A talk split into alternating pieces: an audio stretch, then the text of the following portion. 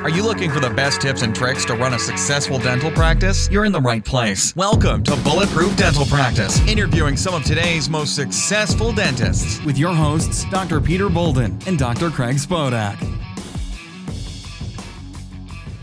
All right, everybody, welcome back to another edition of the Bulletproof Dental Practice Podcast.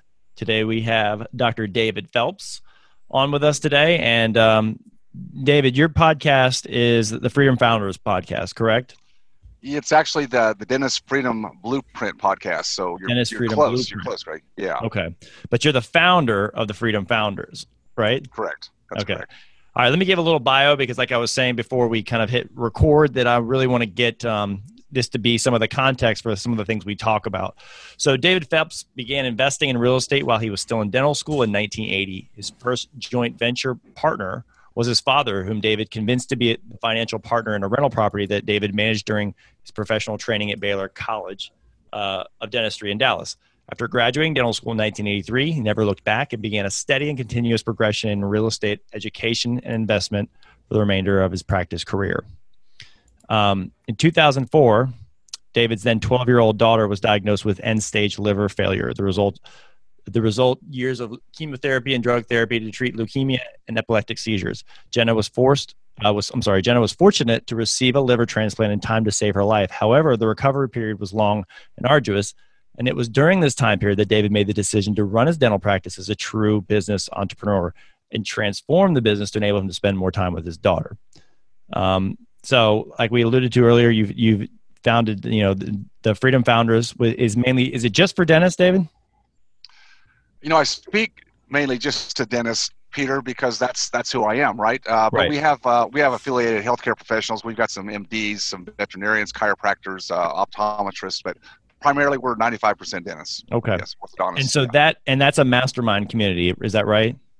It is. It is. Yeah, we, we meet quarterly. We do a lot of uh, education and connecting the dots in between our meetings um, to you know really help on the pathway to freedom. We do a lot of lot in real estate investing, of course, but you know there's other pieces too. Stuff stuff that um, you know mindset and uh, I, I'm not a practice management guy, but you know I've been there in practice, uh, and so I try to bring really good people, good content to help with that part of it too, because I think you know freedom is what I'm all about. You know consists of, of different components, and you can't totally ignore one for the other. You can't you can't say let's go run and do real estate and kind of forget the practice. I always say you start with your start with your most important, most valuable asset, which is your practice. It's your your your license, your your expertise. You've got to start there. If you haven't optimized that, you have no business running out and trying to invest in anything else, whether it's real estate or or cryptocurrency, uh, you name it. You know, you know, focus, focus, focus is the key. Well, you know, a lot of times I, I you know, I'm a big, uh, I consume a lot of the podcasts, you know, not so much all dental, but, you know, sometimes you look at people that are producing podcasts, you wonder if they have the chops to kind of be promoting that content, right? And so, you know, before Craig said, "Hey, we need to get we need to get David Phelps on here," I I was actually like, "Heck yeah!" Because I, you know, am a big fan of, of your podcast, and I think you deliver a lot of value and a lot of tips that I've applied in my real estate acquisitions and such. So, um, so I'm excited to have you on, and I want to dive into a couple things um, with you, if that's if that's cool. You bet. Let's do it. Okay. Yeah, I also want to say something, Peter, too. Is you know, I'm not.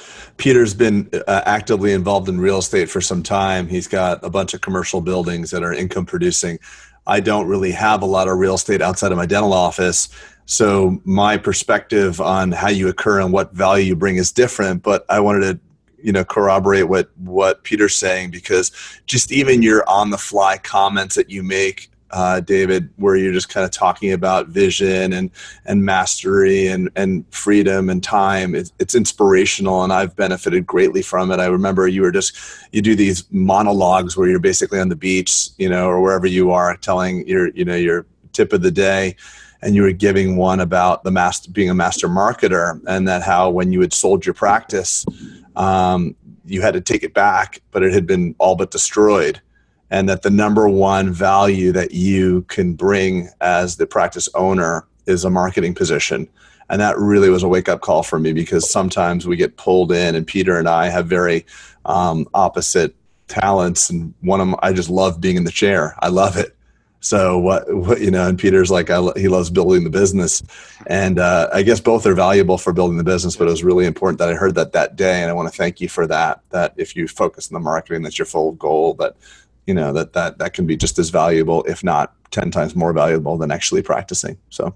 Well, it, can, and I think I think you said it well. You know, we each we each find the areas that, that we really are passionate about, uh, that we where our genius zone is, and I, I never tell people, you know, don't do what you don't love. If you love being in the chair, uh, then focus on that, but surround yourself with the other people who can bring the, the other pieces, the components to the business, the marketing, uh, the staff, the HR, whatever it is you need to do, so you can focus on that.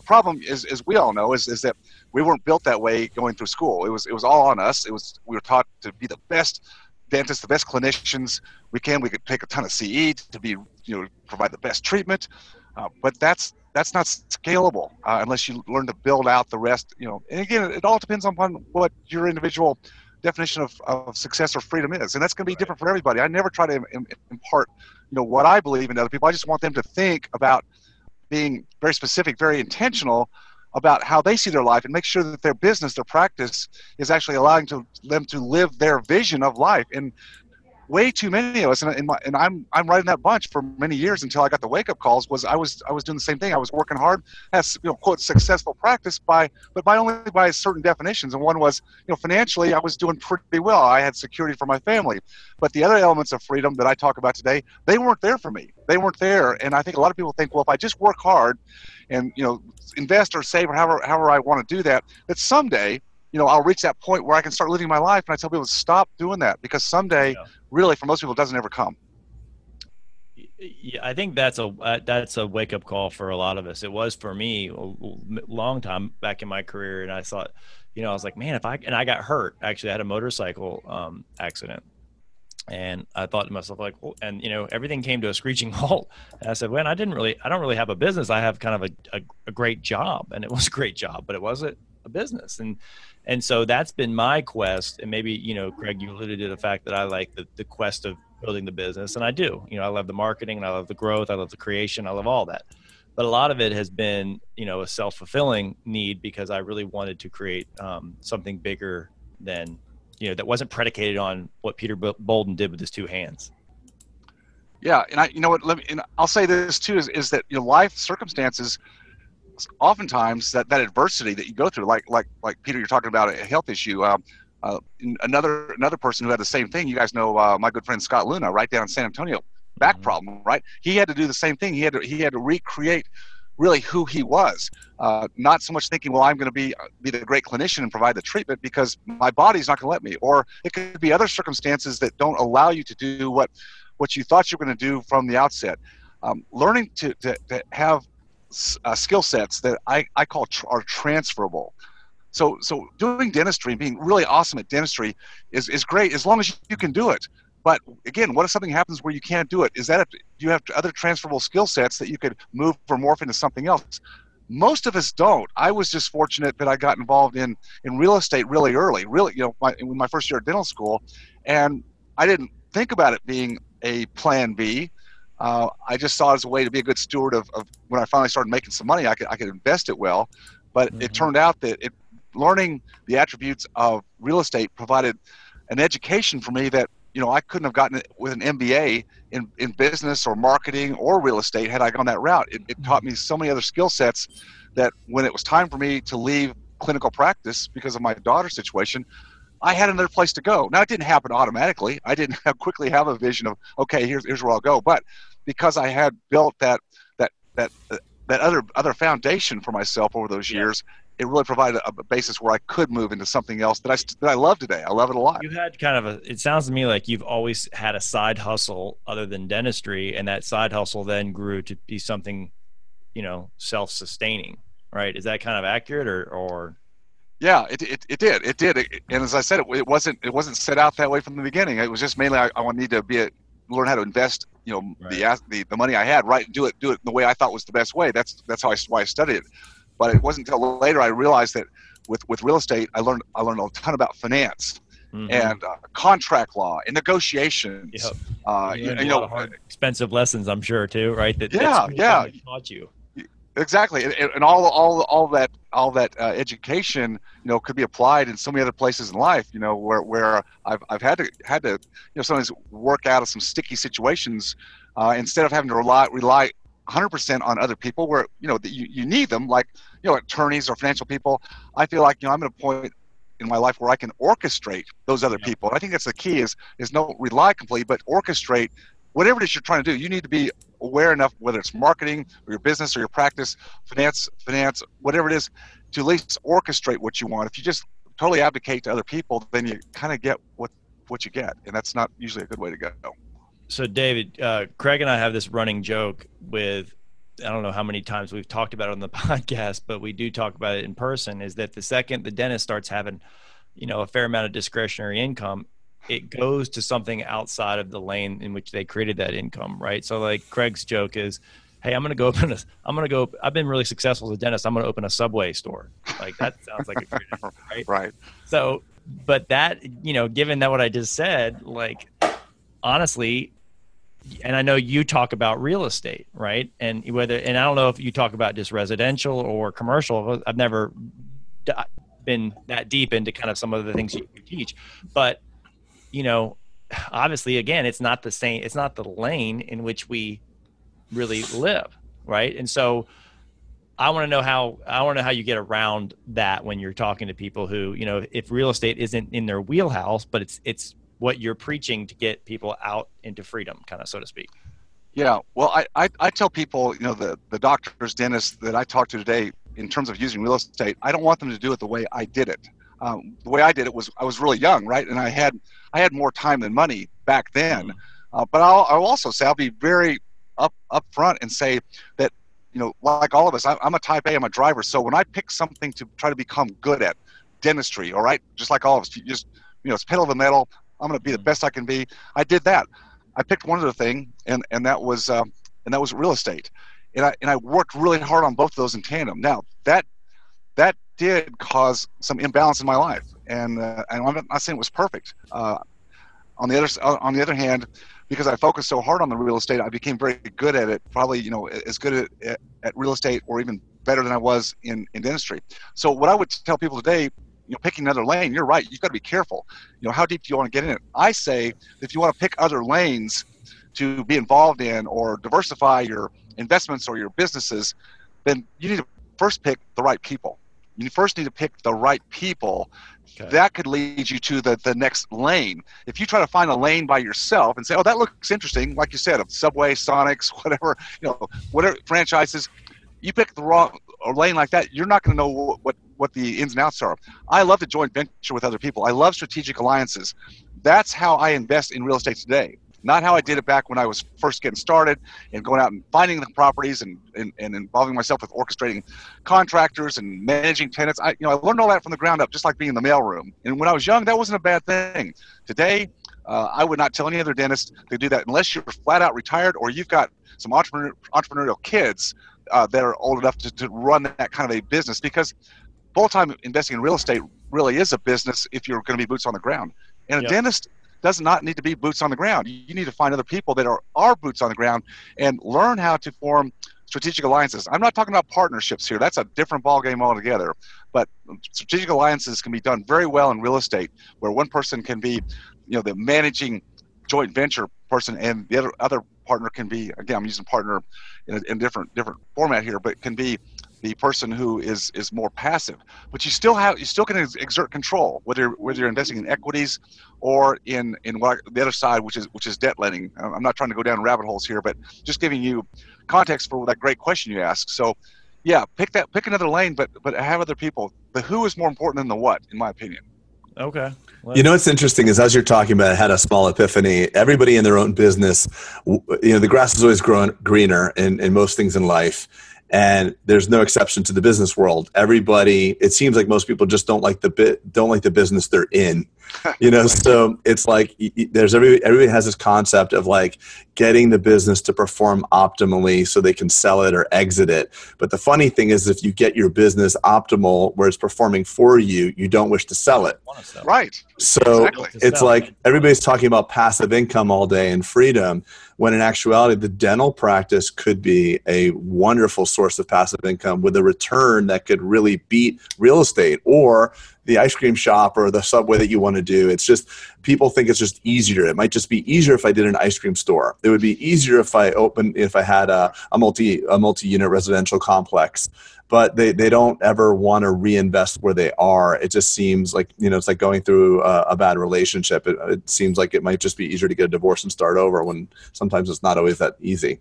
But I think we hear that so much in dentistry is because we're so used to being the, you know, the, well, the, the instrument of the work, the right. technician and the owner. Doing yeah. how much how much can I do with my hands right. how much my business does, right? And so, so I think when you when you dream of the subway shop or the ice cream shop, you know that you're not going to be scooping the ice cream. So that sounds like a great idea, right? Like I don't know, I'm just I'm just kind of Craig, I'm just kind of going on our joke that we always talk about, but uh, as I'm hearing you talk, I think that might be some of the what's going on.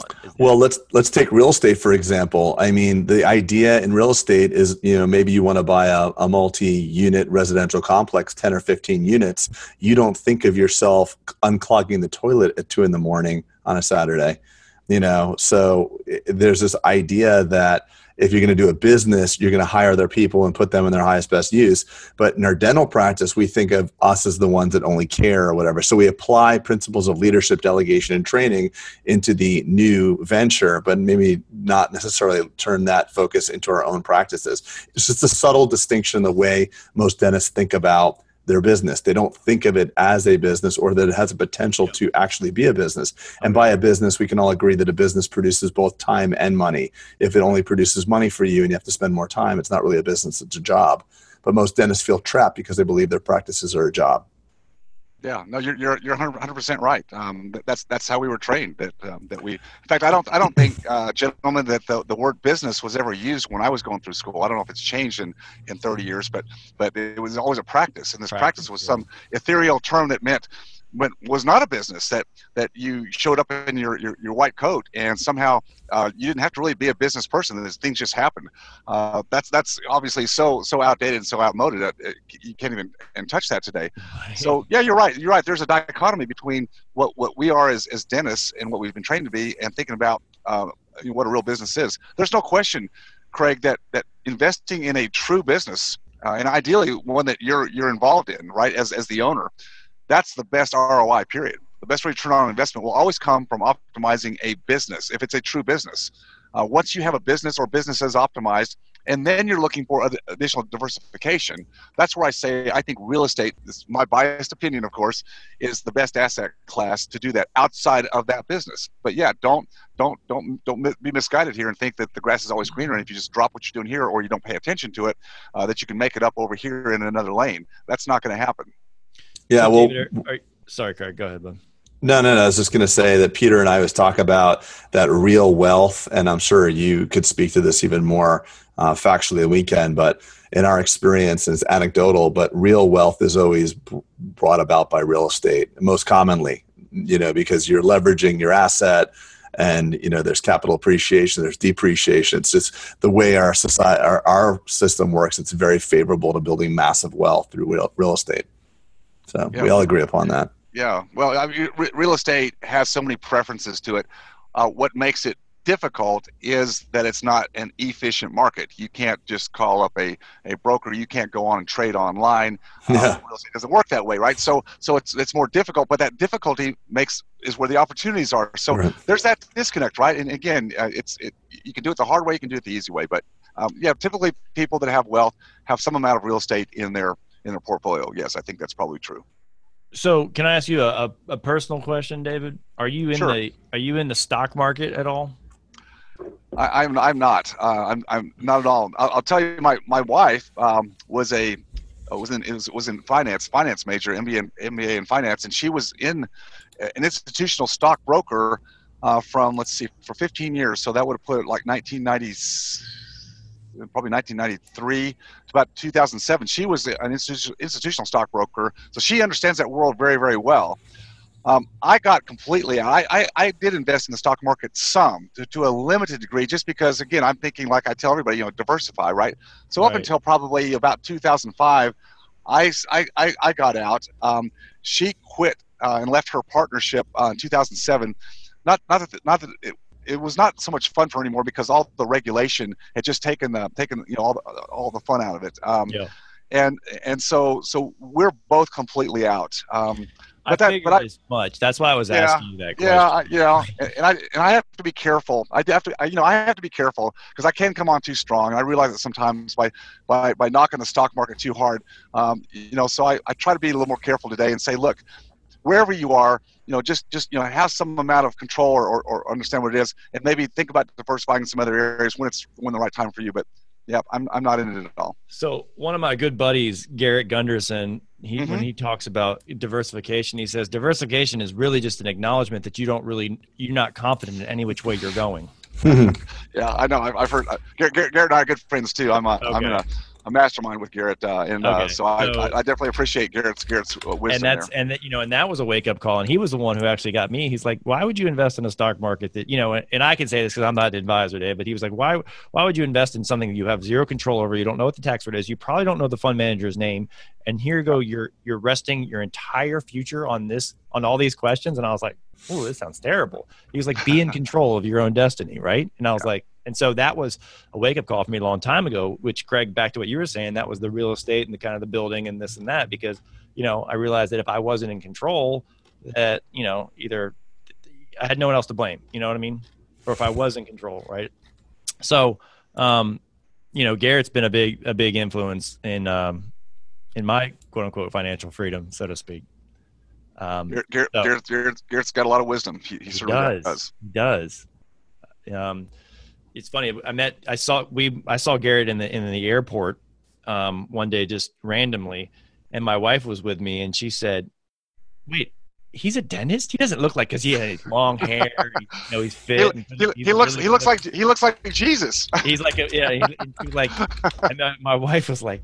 Wow, I, all your other dental friends, and I was like, "Babe, he's not a dentist." Like, but she was she was smitten with Garrett, with Garrett, that's for sure. Uh, Uh, I'm trying to find this dude right now. Yeah. I don't know.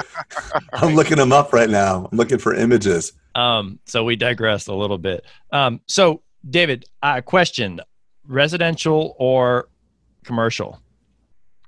Yeah, I'm I'm a big fan of, of residential. Um, out, outside of you know commercial, I think works well. You know, if you have uh, your your own business, uh, dental practice, uh, and I had I had that as well until I, I sold it sold it off. Uh, but I think for people uh, outside of their their own business or practice, single family is really really safe. Now, trust me, people can make money in commercial, and so Okay. just like stock market, I wouldn't say you know don't touch it, but but let's let's think about it. With commercial, who are you dealing with? You're dealing with people that are a lot more sophisticated than the average, you know, relatively new novice to real estate trying to figure it out. W- with single family, uh, you have you have two exit strategies. You you can always sell to homeowners when it's time to exit, and then obviously to investors. With commercial, you're only going to sell to investors that are looking for for internal rates of return, uh, cash on cash cap rates. Cap Um, rate, yeah. Single family, yeah, single family is going to be evaluated differently. Also, I like single family because I look at single family as if it were horizontal apartments. You know, you take a multifamily, you tip it over, and all the all the units all the doors spill out over a large geographic area. Well, those are my houses. Okay, the downside people would say, well, yeah, but what about management? You can't have centralized management with single family houses. Well, I don't need centralized management because I either do work through joint venture partners or I use a concept called lease options, uh, which is a management tool in, in single family that works very effectively to to reduce management. So most all of the objections that people can bring about single family, I can overcome those. Not to That's say that I, petrified me, honestly. Has it? I was- Yeah. I think the myth to me, and I'm not, I'm not an advanced real estate investor by any means. I mean, I guess I commercial space, but the the whole like, I did actually have a uh, a condo that I couldn't sell, and I think my experience with that was like, hey. Doc, I got a light bulb out over here. Can you come over? And I'd be like, get home from work and go put the light bulb in. I was like, this is terrible. And I think that was my, that was the way I thought investing in real uh, residential real estate was going to be. Is just, just a complete pain in the ass. And um, so I've always been averse to residential investment, but now I've kind of been opening my eyes to it a little bit more that there's some there's so obviously some deals. But that being said, the market, as we all know, is super hot. It's you know it's a seller's market. So how do you what would you say to that if I said, "Oh, it's it's too hot right now. Things are at an all-time high. It's not the right time to invest." What would you, David Phelps, say to that?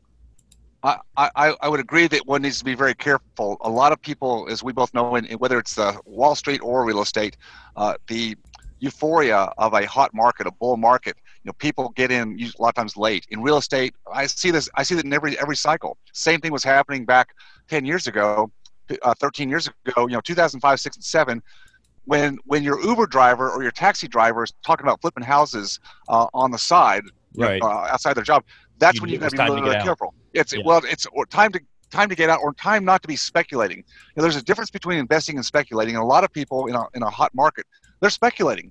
They don't know the fundamentals. They're buying to do to make quick flips and, and quick profits. That that always runs out when the market when the market tops out. I buy for long term. Long term mm-hmm. for me is, typically 10 years or more. I've got houses today that I bought back in the in the early 80s that I've had over 30 years that just been cash flow producers. When the market and I've I've gone through four four downturns over that over that 37 38 years. When the market turns down and and real estate loses value and, and and remember too that real estate is not not a national index it's localized so right. there's some That's markets true. are more volatile than others so you've got to be understand what market you're investing in. But the markets I invest in are, are the non-volatile. I'll call them the boring markets because they just produce cash flow like crazy. When when 2008, 9, 10 hit, I think my values probably went down no more than 20%, probably 15 to 20%. Really? Uh, but but I, but I did. But, but but here's why I didn't care, Peter and Craig, because a house doesn't know when it loses value. See, people don't run for the hills. They don't. They don't not need shelter certainly some people may, may, may, may need to ratchet down. Uh, but in, in the houses that I recommend investing in, there's always people that will rent those houses. So I didn't have people leaving the houses; they weren't vacant. Uh, I had to stabilize my rents for about 18 months. Right, I wasn't jacking rents up, but mm. but uh, since that time they've just gone up. Now property values are back up again. So for me, with single family, it doesn't matter if we have volatility, volatility, as long as I'm buying or investing for the long term. If I'm speculating, that's another ball game, and you and that's that's an arbitrage in in markets where you, you do come in when the market's cratered, and you can go to uh, Las Vegas, you can go to parts of Florida uh, when the, when the market was down, and ride it back up. But that's more of a business. Now, what I'll do is I'll joint venture with people that do that. Uh, so so the way we find good deals today is it's just like like we talked about earlier. Craig was talking about marketing it's all lead generation. Uh, the people that that find the good deals are are lead generating like crazy. Uh, they've got a network. They're doing direct mail. They're doing uh, pay per click, uh, Google Google AdWords. Um, find, finding the, those needles in the haystack. They're tougher to find today, but they're still there. Okay. People that don't know the difference between wholesale and retail, and they think, well, yeah, I need to go out and buy some real estate.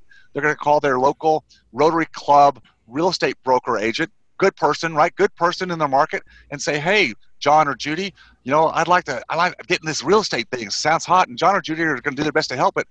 They, they don't, they don't lead generate like I'm talking about. They, they, they go to the MLS, multiple, multiple listing service.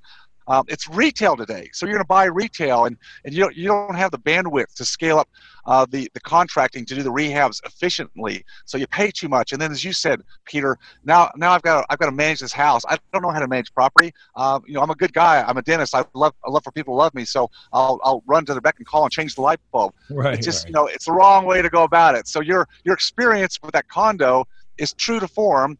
It's just that's not the way I would tell you to do it. Okay. So hope that hope that helps. No, that that does that does that answers all my questions actually. You know, what's funny, Peter, is um, I I live in South Florida, and we were making the headlines back in 2008 and nine because there was uh, the headlines were saying, I'm sorry, Miami, like you could. yeah, well, even my area. Yeah. But um, you know, there was this Miami has a inventory of 20 it's going to take 20 years what they said in 2009 and 10 and 11 it's going to take 20 years for the inventory of Miami to be absorbed. There was so much overbuilding. Meanwhile uh, 36 months later the cranes are flying everything's sold out and values are way past what they the highest they ever were pre-bubble Um, so I think what you spoke to, David, where you're trying to make that arbitrage, you're trying to time it just right. I mean, how can you know if you're trying to time the stock market or trying trying to pop in and pop out of the real estate market? That's really just at, at best case scenario. You're tr- you're doing a gam you're gambling. You but are. what you're talking about, where you have income producing properties. My buddy Michael, he's in commercial real estate. He is always you know 35, 40 percent LTV um, am I saying that correctly? Where he's got 40% of the value in the property. So he's always, you know, f- fairly, he has a good amount of equity in there. And when winter comes, which we all know the, the season's winter is coming, um, he actually takes it as a buying opportunity. And he was frankly embarrassed to tell people he was in real estate in 2008 and 9 because he'd meet his like babysitter and the babysitter's like, yeah, I used to be a bartender and now I'm in real estate. What do you do? He's like, uh, I kind of do development. Like he was right. ashamed of it it's right. like you know so there's there's many different layers. And like you said if you don't know what you're doing and you go to your rotary club or chamber of commerce real estate person you're going to get shafted. And um, you really need to know what you're doing. And i was fortunate enough to be able to hook on a michael. Um, i think i told you that david but he finally let me in on a deal you know, he never really wanted to. He's like, listen, I don't need your money. No offense. I got more right. than you'll ever have. And I don't want to lose a friendship. But uh, finally, he did one for me and I, I jumped in with him. But I, I've watched him over 20 years, you know, go into a shopping center that was $2 million, you know, put 30% down, refinance or release a couple of uh, tenants and have it appraised at 4 million, pull the equity out and then 15 years later sell it for 20 million. Meanwhile, the thing pull off uh, a thou, uh, I'm sorry, uh, a nine hundred thousand dollars free and clear of cash flow for him. Pays less taxes than I do, and I make a, a fraction of what he makes. Um, do 1035 exchanges. It's it's amazing. I mean, I just I've scratched the surface of of understanding the power of real estate. I, I don't claim to know anything with no training. I just watched and been an observer to friends go through it and they're all kicking such ass that if you could bring that to dentistry, if you could provide an easy formula for for guys like us or Peter to to to jump into, what a value, what a massive value. Well, the the, the uh, you know, go back to what I said earlier. It's it's it, to be involved in, in another lane, which is what we're talking about here for dentists into real estate, it really is more the who than the what. Yeah, you, you can find all kinds of sexy stories, anecdotal out there of people that made money. Uh, you can find just as many people that lost money that know know what they're doing, right? But you just typically people don't talk about those. really, truly, truly, it's about aligning yourself as you did with, with somebody that you knew, uh, you trusted. You you built an organic relationship that wasn't based on someone trying to sell you something or raise capital on your back. Uh, someone who actually didn't even want to let you do it. I mean, that's yeah. that's really what you're looking for. Uh, you know, people ask me, well, you know, David, how do you find your deals? How do you, how do you do it? And you, you guys sort of alluded to that. Peter did you know, especially in an up market like this where, where deals are not just out there you know, pick off the trees like we could, you know, five and six years ago after the downturn. And I tell them it's all about the network. Uh, but uh, but I've spent I spent you know 38 years developing that network, and I continue to do so today to find the right people because I can't do it all myself. Uh, I, I diversify my my investments in real estate through other people, through their businesses, through their ventures, and it's just learning about the structures. The other thing I'll say too, guys, is that is that financing financing is everything. And there's different ways to finance real estate. Uh, typically people think well the only way to finance real estate is you, is you go to the bank. And yeah for commercial properties multi multifamily larger projects the bank is the way to go because today you can leverage uh, you know at, at 5% or maybe 5.5 or 6% depending upon the, the project long-term 30-year fixed rate financing. Uh, on cash flow producing assets such as real estate that's killer. That's i mean i mean you're locking in and you're having the government you know, subsidize those low interest rates for as long as 30 years. If you hold that property for 30 years or, or 10 or 15 or 20, realize as the as we have inflation, which I believe we'll have in the coming years, I believe we've got to have some inflation, that that's a devaluation of the dollar. Well, when you're now paying back debt, fixed rate debt, uh, with a devalued dollar, you're shorting the dollar. I know I know a lot of people talk about, well, you know, I don't want to go into debt. You know, Dave Ramsey talks about not going into debt. And I have to say, well, look, there's there's a difference here, folks. Dave Ramsey is an awesome leader and he and he helps the masses who who can't balance a checkbook he helps the people who just don't know one-on-one finance right and and, and who who's, who rack up credit card consumption living I he's totally right, and he can't speak out of both sides of, of his mouth. Otherwise, he'll confuse his audience. So I say, look, what you've got to realize is that there is good debt and bad debt, and Dave Ramsey is all about the bad debt. If you learn how to use good debt, look, we wouldn't have our our businesses, our practices, uh, our buildings, would we, if we didn't use debt? I mean, I don't no, think you Peter guys, Peter would. Peter would. Well, Peter, Peter, Peter, Peter, Peter's a massive saver. He no, yeah, Peter. Peter subscribes to the Archie Bunker mentality of debt. yeah, know. there you go. He- he- no, I'm, I, I hear you, and I think it's such an important thing that you just touched on good and bad debt, man. Go, keep going. I'm sorry, I just had to tell you, Peter. Peter's not a debt guy. Well, that's not true per se, but Come on, bro. No, you talk to uh, me, David. Talk to me about. I've had this conversation with Mark Costes actually, and like, Sure. so when the financial institutions, when you go to the bank and you're up against your limit, your personal borrowing limit, Yeah. even though you have the twenty percent down, you know Mhm. they get nervous when they start looking at the, the total allocation. So, what are some options when you do start bumping up against that? Yeah, well, yeah. So, so, so, yeah. I started down that track, and I said, I said the most common place for for people to go to build businesses, practices, uh, invest in real estate is to use use financing. Uh, Right. the secret for me is I, I've I've rarely used institutional financing. I've used it maybe four times over 37 years. Um, so how do I do it? Well, I, I use a lot of private capital, and I've used a lot of, of seller financing. Um, private capital is a great way to to invest in real estate, and you can use use debt financing or equity financing. And I don't want to go Isn't too deep here, but Sorry, Yeah, isn't ahead. private capital super expensive though? it doesn't have to be um, No? because you can you can no because you can structure. Well, there's look there's there's there's different risk factors, and let's just let's just break it down. There's there's private capital. And I invest this way. I'm a lender in a lot of deals. So, so short-term, short-term deals, which which are typically called quick turns or fix and flips. And we'll just look at single family. You can do it in any asset class. But let's say single family, you've got a, a boots on the ground business person in real estate who lead generates, buys great deals wholesale, and he's got the team. He goes in, fixes them up, flips them, and puts them out on the mar- back on the marketplace and sells them retail, makes a profit. Those typically you you get 12, 13, 14, 15% on your money. Now, now that's expensive to that borrower, but it's not really. Here's why: because they're buying so, so cheap wholesale that they are making enough profit that that short-term borrowing, that short-term money, typically six months on average. Some some of my some of the deals I'm doing today, that money's coming back in three months. I mean, three months, maybe nine months on the top side, but I'm getting 12, 13, 14, 15% on my money on those deals. They don't mind doing it because why? They have quick access to capital, and that's what allows them to do their business. They can't go to the bank for the reasons you suggested. Even if they use lines of credit, the bank's gonna gonna hold them back at a certain point. These these people I'm talking about are doing 200, 250, 300 turns a year. I mean, we're, we're talking of massive scale businesses of people that are really, really good. So that's one way. Now, longer term lending, uh, they, they if, if they're if I'm lending on their portfolio, buy and hold, no, there's no way they could afford to cash flow a property at anything even close to 10%. Typically, I'll lend money at four, five, or six percent. And then you say, well, then what's next, Dave? Because that's kind of cheap for you, isn't it? I go, I'll take I'll take a back end participation. A back end participation is shared equity, equity participation. I know what they're buying it. I know what their equity position is going in. Craig, you Mhm. talked about loan to value. So if, if I know that they're going in with at least a 30% equity position today, and, and I know that in the marketplace with inflation that'll increase, then I'll take the rest of my return on the back end five years, 10 years down the road when the property sells. I'll go in and let them borrow the money from me at four or 6% so they cash flow the property because I want them safe. I want them to be able to run that thing. They deal with all the contractors and the people and the tenants. I don't do any of that.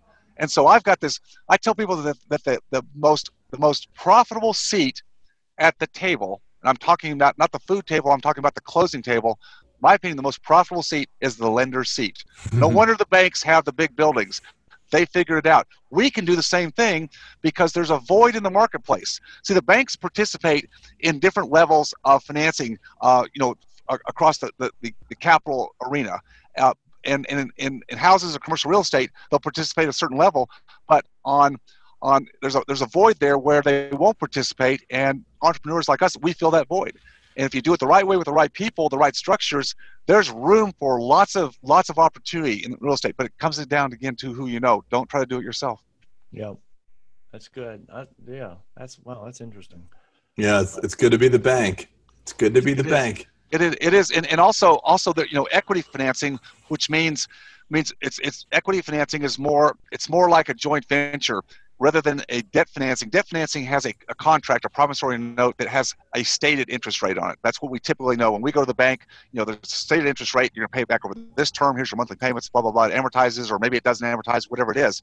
With equity financing, and again, you're not going to do this with a bank, you're doing it with private, private lender, but I'll do equity financing. Now, equity financing means that you and the borrower are really on a little bit more even terms. So when, the, when you're, you're sharing it can be a 50 50 it doesn't have to be 50 50 it can depend upon who's who's providing what into the deal. But let's just say it's a 50 50 so on on on all net cash flow you share 50 50 on on exit on equity on the on the on the end oh. you share 50 50 if the market takes a little bit of a dive and maybe maybe in a certain market the rents have to be lowered short term during that down cycle the borrower doesn't eat the whole thing he eats a little bit of that with the equity partner so equity financing is a fun way to look at maybe sometimes a little bit more risky elements when you have a lender who has experience and says you know what I'll play ball with you in that market. I understand what you're doing.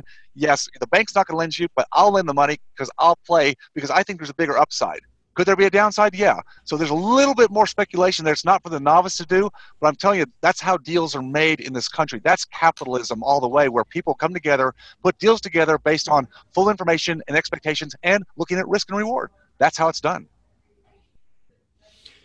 So, David, if, if you had a hundred thousand dollars and you bought a and you you bought a condo or, or a single primary residence, this is called a hundred thousand dollars. What would you okay. expect? And you own that thing free and clear. What would you expect as a yeah. return annually? Yeah, great. Yeah, great. In the, in the marketplace today, um, I, am looking at, at eight eight eight percent cap rate. So eight percent. So a cap rate, a capitalization rate, uh, means if I'm looking at eight percent is my target. That means if I put hundred thousand dollars into a property, it's free and clear. So we don't we don't put any financing into this. There's no leverage. It's just all. I have hundred percent free and clear property, hundred thousand dollars. I'm going to get eight percent net net net of all costs, all management, property taxes, insurance, vacancy turnover. That's what I want as my target return going in today. Does that make sense? Yeah, eight percent. That's my target. Now, now if I can if I can beat that, so be it. And I'm, but I also remember I'm looking for other redeeming factors um, to that'll increase my my my return. Obviously, I want to look at at, buying in uh, and, and, capturing some equity on the front end. So again, finding a good deal with somebody who finds good deals, getting some equity on the front end. Now, the equity on the front end, meaning if we're buying it at a 30% discount to market, that equity by itself is not going to return more than my 8%. That that will return on the back end. But back end, 8% right. cap rate means you're getting 8% real dollars back on your $100,000 invested. So 8,000 a year, right? You know, net of everything else. And that's a great target place to be in the marketplace today. Unfortunately, in my area now, things are so hot um, that people are looking at 5%. So the valuations are going through the roof. We're getting $1,200 per square foot and just it's driving, it's fueling – um, the the the mania here. So, so, and I think you were saying, David, how you invest in. I don't know if you use the word boring markets, but mm-hmm. because you know, obviously Miami is far from, or South Florida is far from boring. So you right. know, um, so you have to go to areas that you know, yes, more boring, but they sound more stable, and you know, your your cap rate can can be eight plus versus you know five percent. Craig, you're right. That that's not really that's not really worth it. Well, it depends. Well, I mean, like if you have a five percent cap rate, but the area is booming, you'll make no, but you, but exactly. But the the hotter the area and the more upside potential, long term capital appreciation, typically the lower the cap rate, right? Exactly. So, so, so you're right. You, you have to, you have to weigh those two in balance. And again, there's not a right or wrong here. Uh, you know, if, if you're if you're if you're in a hot market, you know, five percent is your target cap rate, and you you expect and you see that appreciation, then you can, you can ride that again, those are those are the more volatile markets. That's what we saw, you know, in, in your area, certainly Craig. Uh, it goes hot, it goes hot, and then it drops. So if you know when to kind of get out or get your maximum return, that's good. Or if you're happy with just five percent, as I said before, if you just held on, even when the market drops again, if you hold on, you're still getting that five percent, and you want to ride it back up again, you can you can do that. Um, probably not the way I would do it because I like to you know exit uh, with my equity when I feel like we are topping out and go a little bit more liquid uh, and be ready to come back in when the market drops and buy back in low again. That's that's kind of how I how I run it with these with these you know eight to ten year cycles is is ride ride it up and kind of get close to the top. You know, it's never perfect perfect hit. You're never perfect in those things, but get close and harvest some equity, and then I then I go liquid, more liquid, meaning I put my money into lending deals, which I do more lending deals today uh, than I do you know any equity deals uh, by probably a factor of of, uh, of gosh, probably five five uh, five to one. I do wow. because because because I want because I want to be more liquid. I've got I've got enough equity that rides, but see, I'm ready. I'm ready. I'm poised because I can turn those note receivables into cash like that uh, because they're very liquid. Because again, they're you know they're generating great cash flow. So there's plenty of people that will that will take my notes in a heartbeat. Not a bank, but someone else will take them. A private uh, capitalist will take those notes because they're great notes. They got a track record. And when I want cash to go do another opportunity, I can liquidate those notes that are producing you know 10, 12, 15 percent. So that's where that's where I park my money when I'm not you know investing in, in equities. Wow, that's smart. That's great. What a great position to be in. But I mean, look at the beauty of what we're talking about. So let's just, I mean, if you are in a leverage deal, but you have, let's say 30 or 40% LTV and you got an 8% cap rate, you know, net, net return, you know, after debt service and all the fees, and your property is increasing, you know, four or 5% mm-hmm. capital, you know, increasing on, on, on, the asset yearly, the return on cash is astronomical. It's huge because you're you're you're returning a five, you know your property may be worth a million. You got three or four hundred thousand dollars of equity in it, but when it appreciates five percent, it doesn't appreciate five percent on your equity. It appreciates five percent on the value. So it's just a slippery, uh, and and then you factor depreciation to it. It's amazing vehicle. Well, here's here's the thing to remember too, and I and I and I joke around when I tell people this, but I say I say equity equity doesn't equity doesn't taste so good. When you, when you need to eat you try to eat that equity it just it's just like cardboard you spit it out. So so so you're exactly right. You, you ride the equity up and that can be returned as long as you know when and how to harvest it. You want to be able to harvest equity which is, is its net worth right? You want to be able to convert that to cash cash flow which is then what you convert to food so you can eat. So I'm being, facetious here. Yeah. Equity, you know, I'm all about I'm all about building equity and capital appreciation, amortization of debt, um, you know, uh, forcing equity by by improving uh, a property. I mean, there's so many ways to increase equity, uh, but you want to be able to convert that equity to cash or cash cash on demand yeah. uh, by having the flexibility in the marketplace. So yeah, it, it's a, it's such a fun place to be because you can you can it's never perfect, but gosh, real estate if you do it the right way, it's just really hard to lose. I, I, you know, I know a lot of people have lost money, but again, that's just because they didn't know what they didn't know, right? right. Same thing with anything. You, you know, we're all going to go down the road and get burned and a few times, but you know, just mitigate your risk, right? Don't don't go out and, and, and shoot for the shoot for the home runs. I mean, hook up with people that know what they're doing, learn the ropes a little bit, see what it looks like, and then you can decide is this something I want to be more active in, or should I stay more passive in it? You can you can choose. You can choose. That's what's nice about it. So when is your next? Uh, so you have conferences, right? We do. We we do a quarterly mastermind. So that's where you know our, our members come.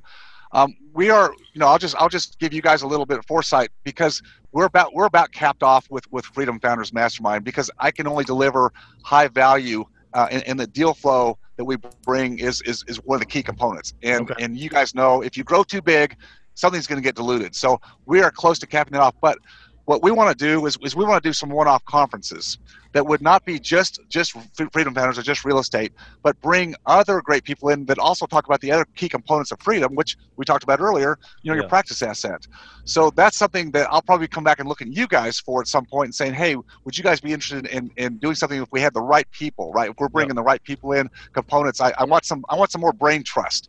That's why I love doing these podcasts. I get to, I get to meet the other brain trusts out there, and if we put some stuff together, it was really cool we could give solid information to people who aren't ready to jump into a big mastermind or something like that, especially the younger generation. I've got a real heart for the younger generation because, doggone it, look what they're coming out of school today yeah. with a, with a debt load hanging on them, and and and, and the choices are, are tough and to get started. And if they just had a little bit more direction, you know, for, you know, the podcasts are great. What you guys do, that kind of direction is key. And I just love to, to get that out to more people uh, with all the financial acumen that they need, everything that they can start figuring life out a little bit. So your question was, you know, do we, when do we meet? So yeah, we meet four times a year. Sorry about that. That's your that's your private mastermind community. That's correct. Right? So yes. and you just and you just answered it. Is that really you're not open because you can't you have you don't have any bandwidth to deliver value. So we're we're about we're about maxed. Yeah. Okay. Um. all right. Well, yeah, I think that you know the second part of your answer was was good. Yeah, we maybe something does need to be created that that you know synergizes with with you know some of the things that that Craig and I are you know kind of promoting and talking about. So that would Absolutely. be cool. And, and in full disclosure too, uh, David uh, knows Chuck Blakeman because uh, Peter and I are connect uh, getting a more yeah. deeper connection with Chuck, and um, you guys you know really speak the same language.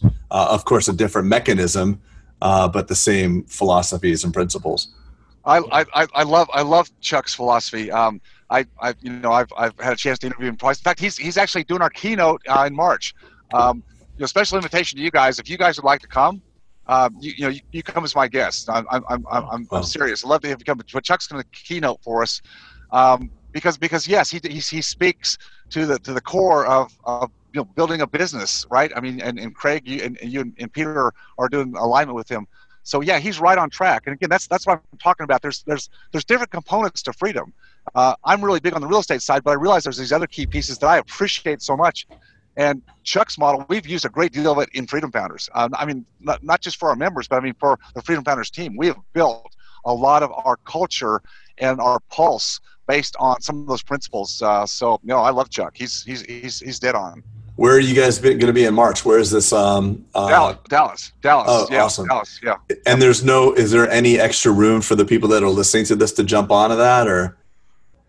Um, really probably not. I mean we've got we've got if, if, someone was really interested i mean there is a process they can go through uh, you know screening to see if and i we do have other guests that you know we invite to come. So i mean I, again i didn't come on your show to promote uh, at all here for freedom you on the spot right now David. well okay but but you know what there's probably one you know probably a couple people out there going man this sounds really cool. I mean we do like to talk to those people so we've got a little bit of room but like we're not bringing in you know uh, we can't we brought in like 16 new people at our meeting last, and we're just about there. So we've got a little capacity. We don't have much much drop off. Our retention rate's really high just because of, of what we do. So mm-hmm. not much room there. But I, I would encourage people, you know, if you want to jump on the on the podcast, Dentist Freedom Blueprint podcast, and we do put out a lot of uh, you know just free information. Uh, we have a Freedom Freedom Insider. I love to give stuff out. Look, I'm not all about holding it all in, saying, "Oh, this is all just secret stuff."